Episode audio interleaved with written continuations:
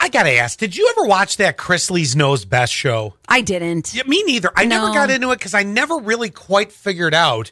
In fact, I remember asking one time on the show, I go, how do these people get famous? Every time I ever saw them, I thought I was watching a series about Annette's parents. They were laying in bed.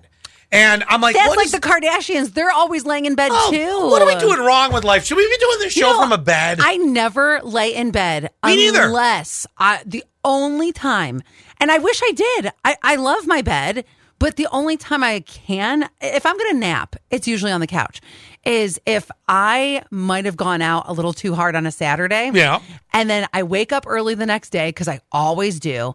But then I go, no, I'm going to go back in bed. That's the only time. And for me, it's for sleeping or you know what I'm saying? I Mm-hmm. mean, I just I'm not like spending the whole day in there. I know. And they're always just hanging out in bed. well, anyway, it's been a bad week for the Chrisleys. So yesterday, it was reported their son had a horrible car accident, rear-ended a pickup truck or something like that, and it was pretty bad. Now they find out they get to go to jail. Yeah, the couple was convicted back in June for uh, from uh, submitting false documents and uh, requesting bank loans and all this stuff. So basically, they're fake rich, right? I'm not surprised. And of course, the IRS got involved. Well, now Todd gets to be sentenced to 12 years and 16 months probation. And uh, Julie, Mm-hmm. she will go away for seven years and also get 16 months probation. They'll get out on good behavior. now, you know what they're going to do? They'll be at a country club uh, prison. They're, they're Totally. going to be somewhere in California where, you know what? They'll wave at each other across the fence. They'll have caviar Oh, for my their God. meals. I know, totally. I want to know if anyone else does this in their workplace.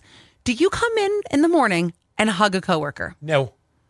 Wait, what am I saying? you knew that was coming out I of know. me. The only time Scott and I hug, we hug once a year and we keep it to once a year. Yeah. It's at Christmas time when we know we're going to be apart from, re- from each other for about two weeks. It's usually, hey, have a Merry Christmas. Here's a little mm, squeeze. Okay, bye. That's it. That's about it. we have a coworker. I've noticed this time and time and time again.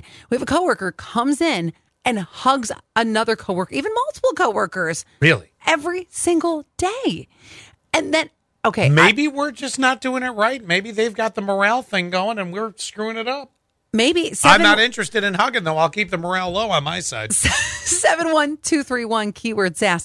I think it would be weird. even, day? Yes, yes, and that's the thing. Like, if I hadn't seen you, I might give you a hug. Sure. I really, Yeah, come to think of it, maybe we should start the hug after we get back together too.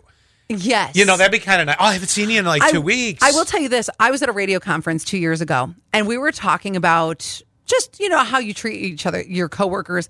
There was a guy who worked at a Miami station, and he was saying that it's very common in their office that they give each oth- each other kisses on the cheek. He is Hispanic and works for a Hispanic station. Okay. and he said that was a very Hispanic thing, very loving.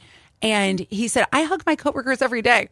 You Uh, do? Uh, no, not here. Uh, no. Anybody- Although, with how cold the studio is, Quinn, would you like a hug?